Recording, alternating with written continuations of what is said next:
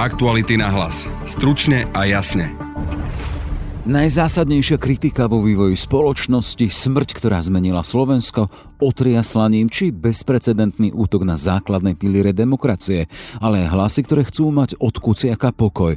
Od vraždy Jana Martiny je 5 rokov. Vidím pred sebou mladého, odhodlaného človeka, ktorý chce odhalovať neprávosti v našej spoločnosti a ktorý sa snaží tú spoločnosť urobiť lepšou práve tým. My nezabúdame a dúfame, že aj väčšia časť národa nezabudne. Dnešok má byť aj pripomienkou toho, aký veľký význam má práca novinárov pre demokraciu. Po piatých rokoch si myslím, že je priestor už aj na to, že si dať ruku na srdce a pýtať sa, že či sa slovenské médiá vydali Kuciakovou cestou. Namiesto toho, aby si on sám urobil nejakú svoju vlastnú revíziu, čo za posledné tri roky napáchal v politike, tak vínu hľadá v ľuďoch, ktorí jeho správanie len opisujú. Je útorok 21.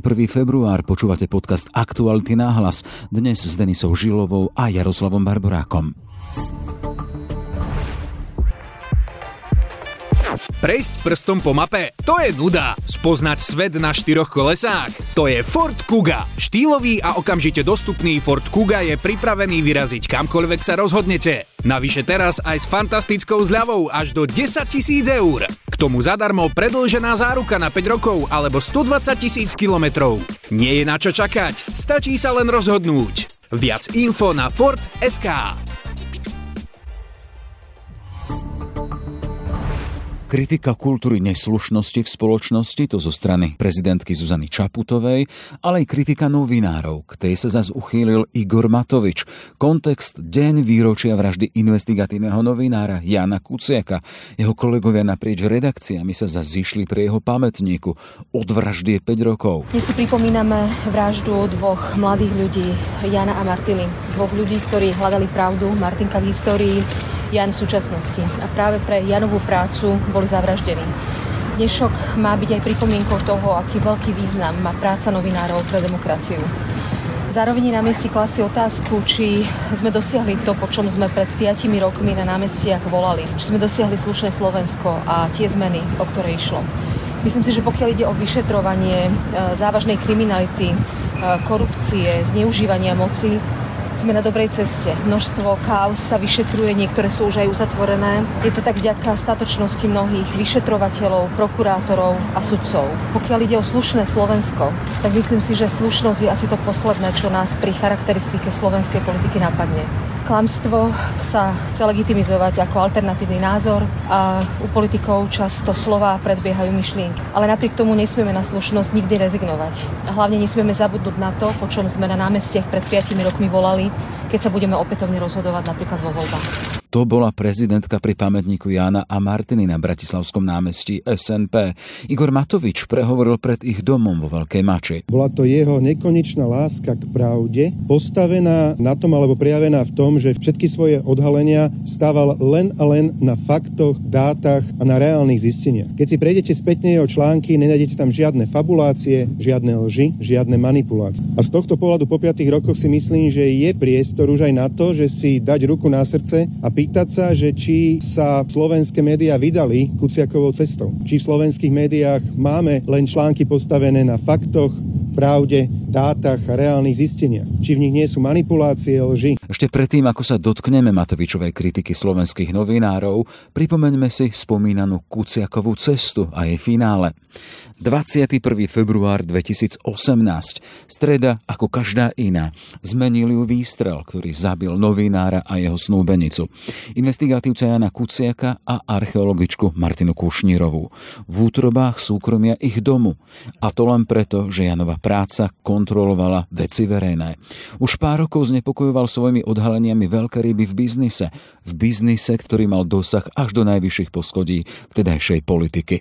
Matka Jana Kuciaka Janka spomína, ako svojmu synovi novinárovi hovorila, že bola by radšej, keby nepísal o špinavostiach silných. No ja som tiež vravila, ako nepíš píš o športe alebo o kultúre. Maminka, ja musím ísť aj do týchto vecí. Maminka, ja chcem, aby sa mala Slovensko lepšie. Ja jednoducho som to začala musím dokončiť. Strach sa v rodine zhmotnil do obáv po dnes už známom výhražnom telefonáte Mariana Kočnera investigatívcovi Kuciakovi. Ale môžete si byť istí, že začnem sa vám, vám osobne sa začnem, pán Kuciak, špeciálne venovať. A to je vám, výhražka? Váš, Nie, nie, prečo? Ešte no neviem, prečo to, to hovoríte.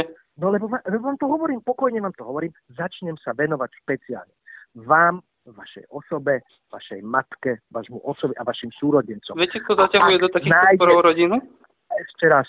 Hm. Ale to chodte vy do s vašimi názormi. Janov otec Jozef. Nebolo nám všetko jedno, jak sa hovorí. Všetci robili sme si z toho viac menej srandu, keď hovorí, že bude zbierať špinu na celú rodinu, vrajím však nech zberá, tak aspoň sa zapotí, ale keď sa to stalo, to bol prvý nás na prvé aj syn, aj prvé, čo sme povedali, že Kočner to to bolo prvé, čo nás napadlo. K vražde došlo spomínanú stredu 21. februára. Polícia však obete objavila až v nedelu 25. a verejnosť sa tú šokujúcu správu dozvedela nasledujúci pondelok 26. február. Kto oznámil správu o Jánovej a Martinkinej smrti rodičom? Bola to Janova sestra Mária. Ono to bolo v podstate tak, že e, keď tam išla v ten večer policia, tak ja som tam bola ako vlastne, mňa tam priateľová mamina doviezla, čiže ja som bola priamo tam len. My už keď sme tam prešli, tak policajti už boli... Hovoríš o veľké mači. Áno, áno. Tak policajti už nás nechceli pustiť, no ani nám nechceli povedať, čo sa stalo, čiže ja som čakala s priateľom, pokiaľ pôjde vyšetrovateľ a ten nás vlastne zobral do Tanavy.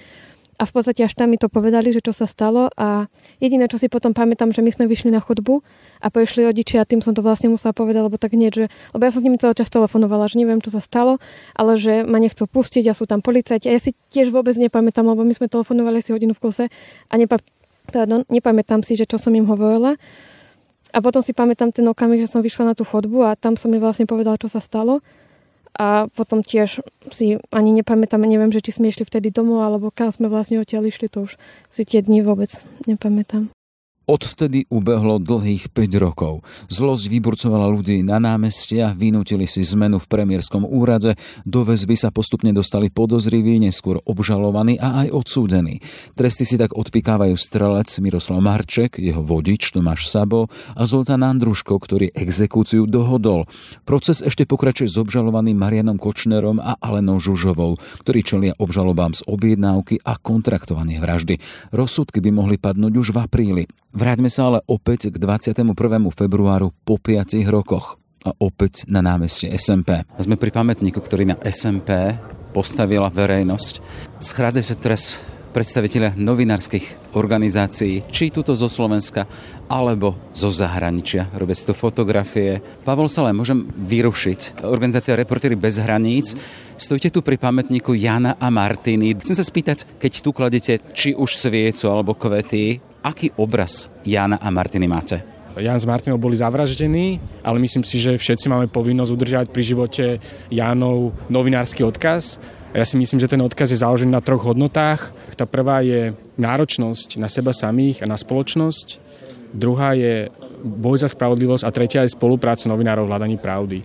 A myslím si, že tento odkaz je stále aktuálny. Myslím si, že mnohí novinári, ale aj niektorí politici si ho uvedomujú napriek tým zmenám a negatívnym posunom spoločnosti, ktoré nastali od vraždy Jana Kuciaka Martiny Kušnirovej a dáva nám takú nádej do budúcnosti a zároveň tento odkaz o spolupráci, náročnosti na seba a boj za spravodlivosť nám dáva vlastne aj návod, ako zlepšovať slobodu tlače na Slovensku, zvýšiť bezpečnosť novinárov. Zastupujete organizáciu, ktorá je, alebo sa pozera na tú situáciu na Slovensku spoza hraníc, reportéry bez hraníc. Aký je ten pohľad zvonka, alebo napríklad dnes pri výročí, tomto vážnom výročí, Igor Matovič kritizoval slovenských novinárov, že legitimizujú síly, ktoré tu kedysi kvôli smrti Jana a Martiny museli odísť. Je dôvod, sme v takom stave, že to je na kritiku?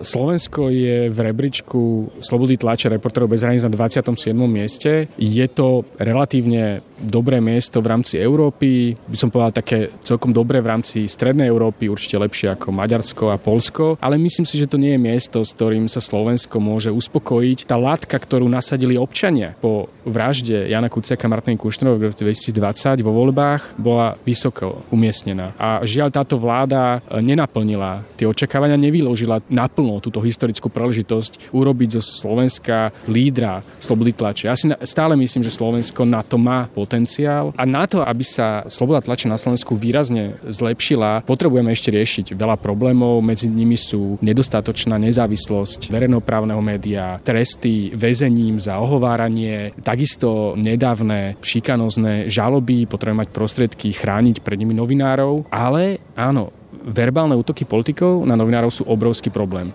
A to ponaučenie, ktoré si ja beriem z tejto návštevy Slovenska je, že tie ústne ataky politikov na novinárov sa stali politickou metodou a myslím si, že politici vrátane Igora Matoviča to robia, aby si vlastne získali popularitu. To je naozaj veľmi smutné a ja som bol šokovaný, keď som si dnes čítal status Igora Matoviča a musím povedať, že je to úplne naopak, ako on hovorí. To znamená, že novinári denníka SME, denníka N, ktorých konkrétne spomína, ale v minulosti atakoval aj aktuality, takže šéf-redaktori, novinári týchto médií si veľmi dobre robia svoju prácu a majú podporu nás, reportérov bez hraníc a ďalších e, medzinárodných organizácií pre slobodu tlače. A my sme vyzvali na našich stretnutiach, či už to bolo s prezidentkou Zuzanou Čaputovou, alebo premiérom Eduardom Hegerom a ministerkou kultúry Natáliou Milanovou na to, aby sa jednoznačne, jasne, systematicky dištancovali od útokov politikov na novinárov. Prezidentka to robí, premiér sa to snaží robiť, myslím si, že by to to mohol robiť viac, aby jasne ukázali, že to je neakceptovateľné v krajine, kde zabili novinára. Ďakujem veľmi pekne toľko, Pavlo Saval. Sále, všetko dobré.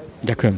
Je 12 hodín, práve začali zvoniť zvony v Bratislave a to je moment, ktorý v podstate aj odštartuje túto spomienkovú akciu, alebo to spomienkové podujatie novinárov. Vidím tu šéf-redaktora Aktualit Petra Bárnyho, šéf-redaktorku SME, máme tu šéfa investigatívneho centra Jana Kuciaka, našich kolegov z aktualita ďalších redakcií. Takže zástup novinárov sa pohýňa. Sú to predstaviteľe európskych inštitúcií novinárskych, kladú na miesta sviece, kahančeky, niektorí kvety. Je to celé pri pamätníku Jana Kuciaka a Martiny Kušnírovi, na ktorom je nápis 1990 až 2018. To sú roky, ktoré ohraničujú ich životy.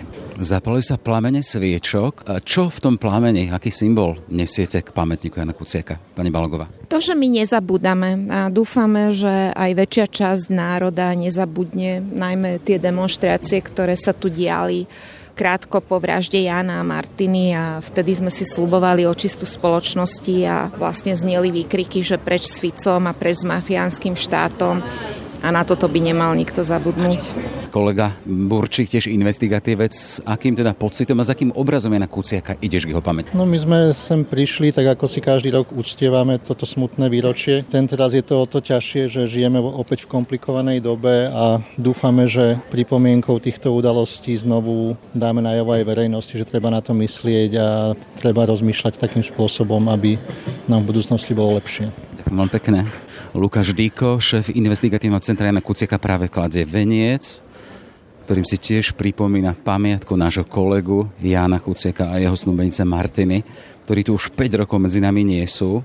Lukáš, hľadáš miesto, aby ten veniec bol na takom čestnom mieste. S čím tu prichádzaš, keď si ho pripomínaš takýmto spôsobom? Či už plameňom alebo vencom? Ja to beriem tak, že nielen dnes, 21. februára, keď je 5. výročie tej nezmyselnej vraždy Jana Mart- a Martiny, ale vlastne každý deň by sme si mali je, je pamiatku Jana a Martiny pripomínať tou prácou našou investigatívnou žurnalistikou, ale aj rozmýšľaním nad tým, ako lepšie chrániť novinárov.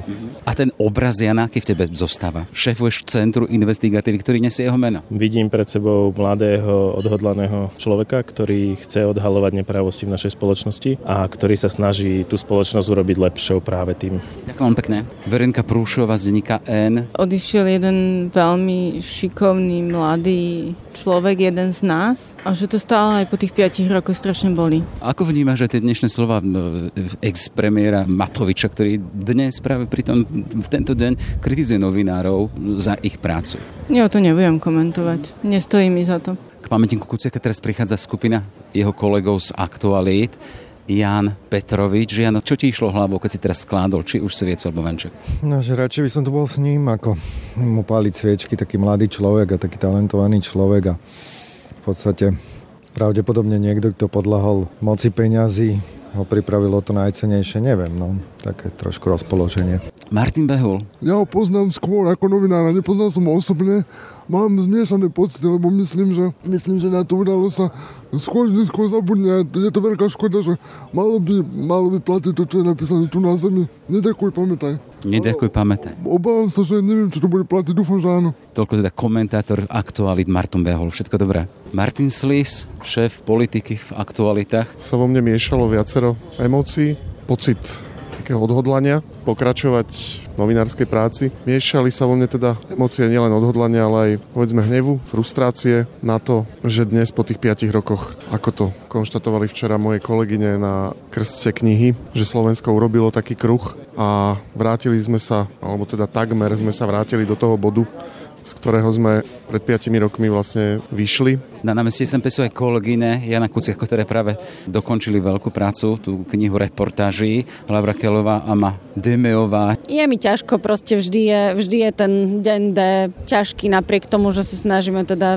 posúvať ďalej. Aj v včera celý večer sme vlastne pondelkový večer strávili uh, s Kuciakovcami a s pani Kušnírovou, tak to ma tak drží ako keby pri živote, že vidím, ako, ako oni stále sa nevzdávajú, ako majú energiu, ochotu sa vôbec uh, stretávať s nami, baviť sa, uh, chodiť na rozhovory neustále a, a pritom ako zažívajú oveľa väčšie utrpenia ako my, takže takže nemám sa čo stiažovať, ale dnešný deň je ťažký. Anna Maria? Mne sa to deje periodicky, že ja si vlastne vždy tie februárove dni e, opakujem, e, kedy sme sa naposledy videli, o čom sme sa rozprávali, čo som vtedy robila a práve toho 21. Ja mám úplné okno, ja si naozaj nepamätám, čo sa dialo vtedy, e, keď Janka zavraždili, naozaj na to nemám žiadne spomienky, aj keď sa ich snažím vybaviť a mne sa sem chodí vždy ťažko, ja vždy, keď idem okolo, tak sa, sa pristavím a nikdy to nie je ľahké, lebo proste ten ten smutok je tam stále. Ale žije v jeho práci, ktorú ste teraz aktuálne aktualizovali. A, áno, my sme veľmi chceli, aby sa na Janka spomínalo naozaj aj, na,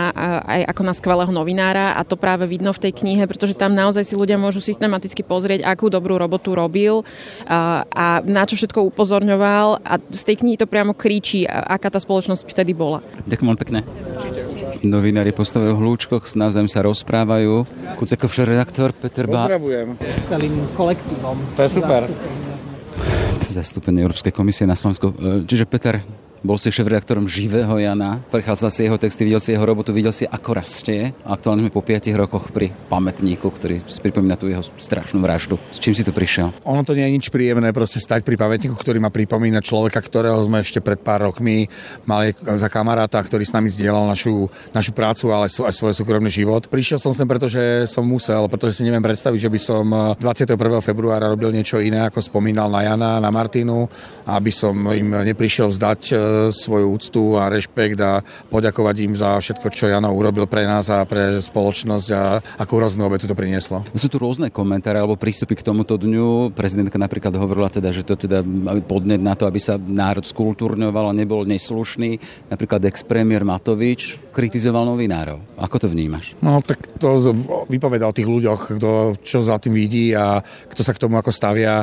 Od Igora Matoviča nemôžeme čakať nič, čo by mohlo akýmkoľvek rozumným spôsobom, slušným spôsobom a, a objektívnym spôsobom e, hodnotiť e, prácu, ktorú robia novinári na Slovensku. Čiže e, ak sa Igor Matovič bude vyjadrovať o novinároch, tak to bude pravdepodobne vždy už len negatívne, pretože namiesto toho, aby si on sám urobil nejakú svoju vlastnú revíziu, čo za posledné tri roky napáchal v politike, tak vínu hľadá v ľuďoch, ktorí jeho správanie len opisujú. Šefuješ týmu aktuály, teraz sa hovorí o odkaze na Kuciaka, všetci ho nejakým spôsobom skloňujú. Vidíš ten potenciál, že tí mladí ľudia, ktorí s ktorými môžem ja spolupracovať, ty nás vedieš, že to môžeme s odsťou niesť ďalej? Pokiaľ za ten odkaz Jana Kuciaka budeme považovať prácu vo verejnom záujme, prácu s faktami a hľadanie pravdy a spájanie sa novinárov medzi redakciami a navzájom v redakcii, tak bez pochyby som presvedčený, že Aktuality.sk v tomto smere robia kus eh, dobrej a poctivej práce. Ďakujem vám pekne, všetko dobré. Spätný pohľad s politológom pripravila kolegyňa Denisa Žilová. Od vraždy novinára Jana Kuciaka a jeho partnerky Martiny Kušnírovej ubehlo 5 rokov, no a o tom, ako táto udalosť ovplyvnila verejnosť a politickú scénu sa porozprávam s politologom Radoslavom Štefančíkom. Dobrý deň. Dobrý deň, prajem. Po vražde Jana a Martiny sa zomkla verejnosť a vytvorila tlak na vyšetrenie vraždy a aj tlak na vládnych politikov, aby prijali politickú zodpovednosť za tento čin. Už v marci sa konali prvé protesty za slušné Slovensko, teda najväčšie protesty od pádu komunizmu.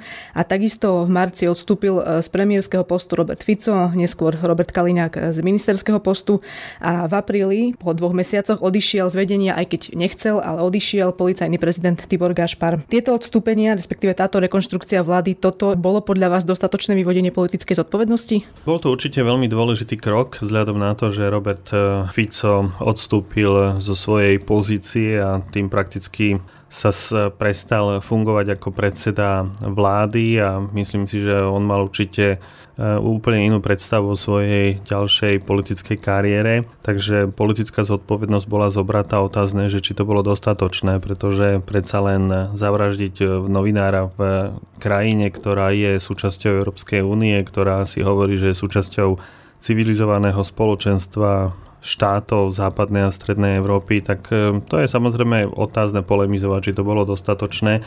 V každom prípade mohli byť e, voľby vypísané oveľa skôr, mohli sa dohodnúť na predčasných voľbách, ale politická zodpovednosť tedajšieho predsedu vlády e, bola zrealizovaná a prišiel e, do čela, prišiel do čela vlády Peter Pellegrini. Robert Fico napríklad dnes ako veľmi tlačí na tej predčasné voľby a pritom vtedy, keď sa stala vražda, tak nebol ochotný ako keby mať predčasné voľby v tejto krajine. Ako si to možno vysvetľujete, že, že tá vražda to tak ho nedotlačila k tomu. To je typický Robert Fico, že on e, vníma politiku skutočne pragmaticky, e, napriek tomu, že sa hlási k sociálnej demokracii, tak vždy hovorí, že je to vlastne tá sociálna, že to je tá slovenská verzia sociálnej demokracie, to znamená, že skutočne ako vietor fúka, tak sa vie Robert Fico postaviť. E, myslím si, že tak konal aj v minulosti, predpokladáme, že bude konať aj v budúcnosti. To je typický pragmatický Robert Fico a toto ani, ani by som nepovedal, že či mu to možno vyčítať, pretože to je jeho charakteristická, charakteristická črta, ale nie je to iba e, črta Roberta Fica, ale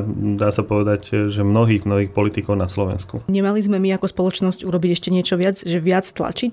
To je veľmi dôležité, že v demokracii sa o politike, o svojich reprezentantoch má rozhodovať skutočne vo voľbách. E, my máme ako občania možnosť e, vystúpiť na námestiach a myslím si, že to veľmi veľká časť e, slovenskej spoločnosti aj ukázala, sama ste povedali, že to boli najväčšie e, demonstrácie od novembra 89, to znamená, že zrejme aj pod e, Zrejme pod tlakom ulice odstúpil Robert Fico, že to nebol nejaký jeho porýv e, vlastného vnútorného sveta, ale že to skutočne vyzeralo tak, že ten e, tlak ulice je veľmi silný a zase netreba, netreba zabúdať ani na koaličného partnera, konkrétne e, stranu Most Heat, ktorá pravdepodobne zohrávala tiež veľmi dôležitú úlohu pri odchode Roberta Fica zo svojej funkcie. Čiže myslíte to tak, že Most Hit tlačil na Roberta Fica? Viem si predstaviť, e, Bela Bugár vtedy niečo naznačoval, otázne samozrejme je, že ako prebiehali tieto rozhovory za zatvorenými dverami, ale pokiaľ by sa Most Hit rozhodol vtedy odísť e, z vládnej koalície, takže tie predčasné voľby by sa konali tak či tak.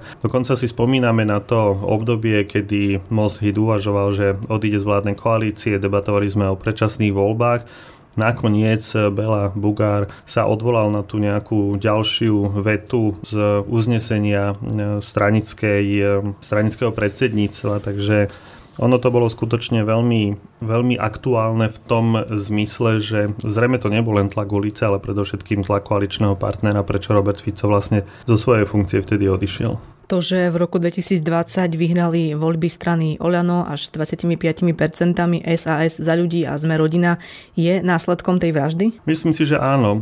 Spoločnosť sa zdala veľmi letargická, ako keby nereagovala na tie rozličné prehrešky, ktoré boli, dá sa povedať, súčasťou každodenného spravodajstva, pretože tých kaos strán e, Smer, respektíve nominantov strany Smer bolo skutočne veľmi veľa. Takže niekde sa tá energia nahromadila. Myslím si, že, myslím si, že vražda Jana Kuciaka Martiny Kušnírovej ako keby prebudila práve slovenskú spoločnosť e, z tej letargie a nakoniec e, ľudia nerozhodovali, a to je veľmi dôležité, že nerozhodovali na námestiach, ale že sa rozhodli vo volebných miestnostiach a práve hodením e, volebného lístka iným stranám, ako, je, ako boli vtedy e, strany vládnej koalície, rozhodli, že e, strana Smer odchádza do opozície. Vy ste to aj spomínali, so Smerom sa spájali aj pred vraždou rôzne kauzy. Ak by nedošlo k tejto vražde, dalo by sa predpokladať, že Smer by tu vládol aj potom?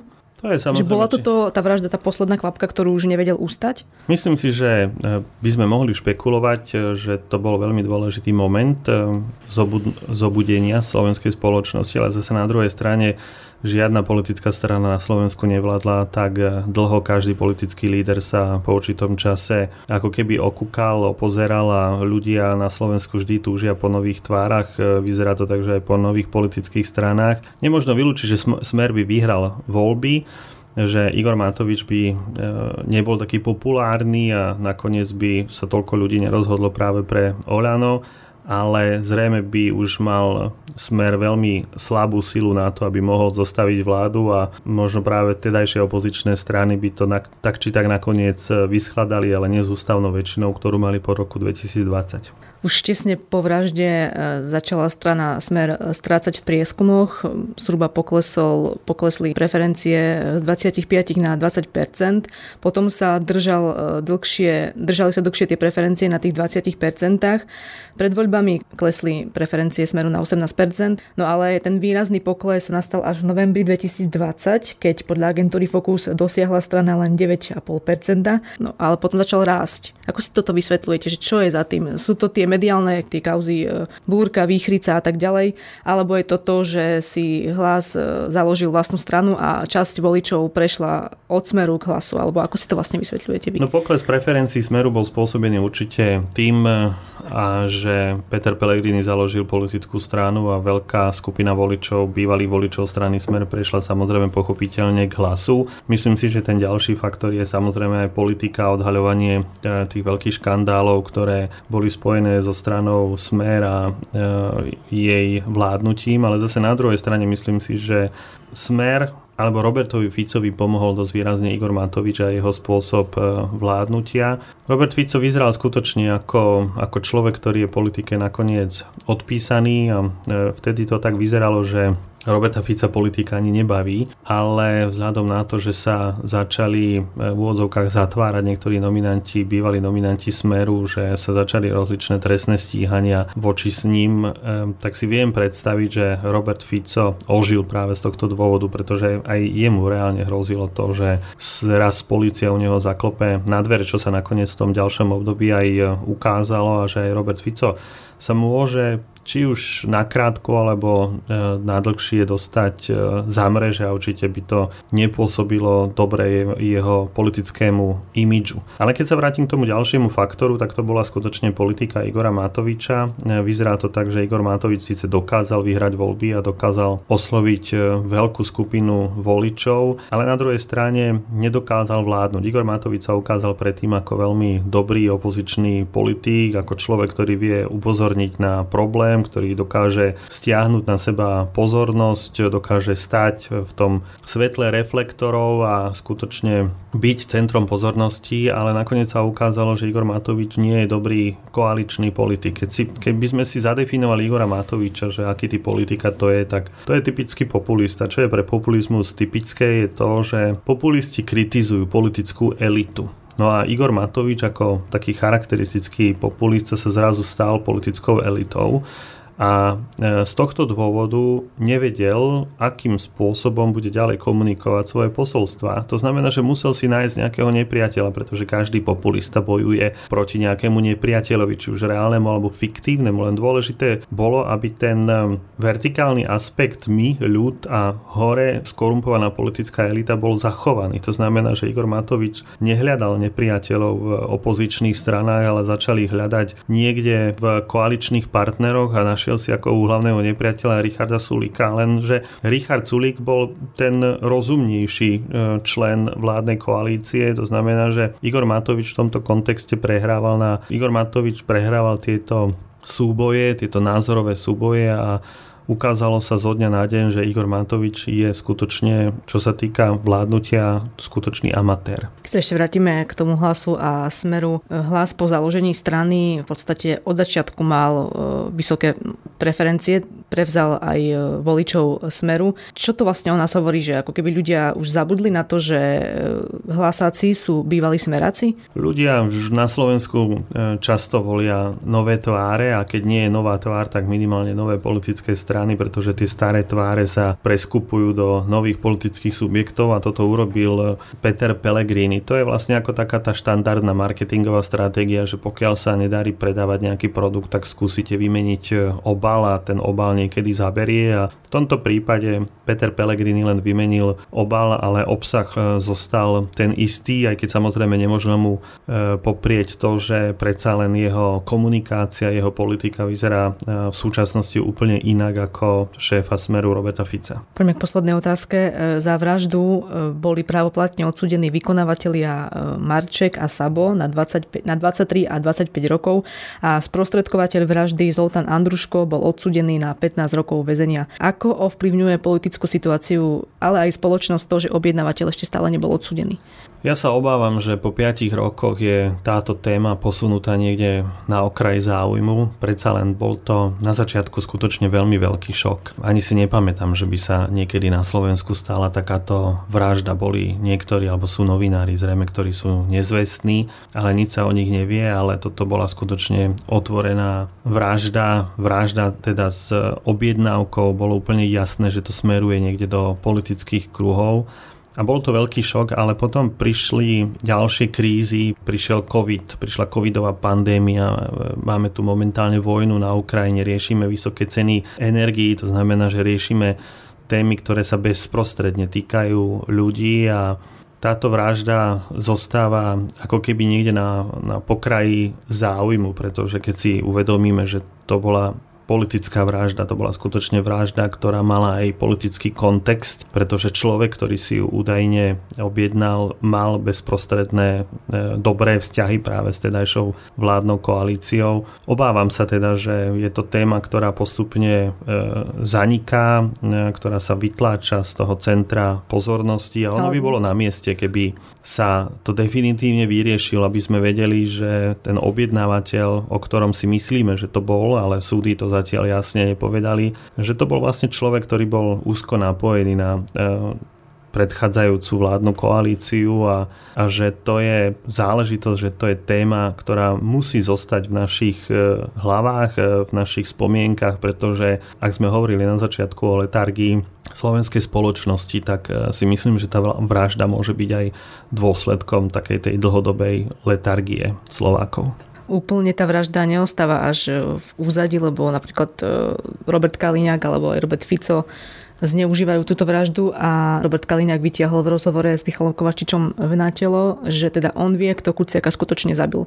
Teda, že aj tí opoziční politici a najmä Fico Kaliňák zneužívajú tú vraždu. Ono ju určite zneužívať budú a dokonca si myslím, že ju budú otáčať e, vo svoj prospech. E, v tom zmysle, že človek ako keby zabúdal, ako, aké súvislosti vtedy boli. Len sa pozrieme na vojnu na Ukrajine, veď e, zo Zelenského robia fašistu niektoré kruhy spoločnosti spoločnosti. Takže ja si myslím, že takýmto spôsobom to je práve taký ten typický politický cynizmus a tá vypočítavosť niektorých politikov, že aj takúto tému, takúto tragédiu, pretože to je tragédia nielen osobná, ich konkrétnych rodín, ale celej spoločnosti dokážu niektorí ľudia takto zneužívať. Verdikt má byť e, prvostupňový 20. koncom apríla nejakého 21.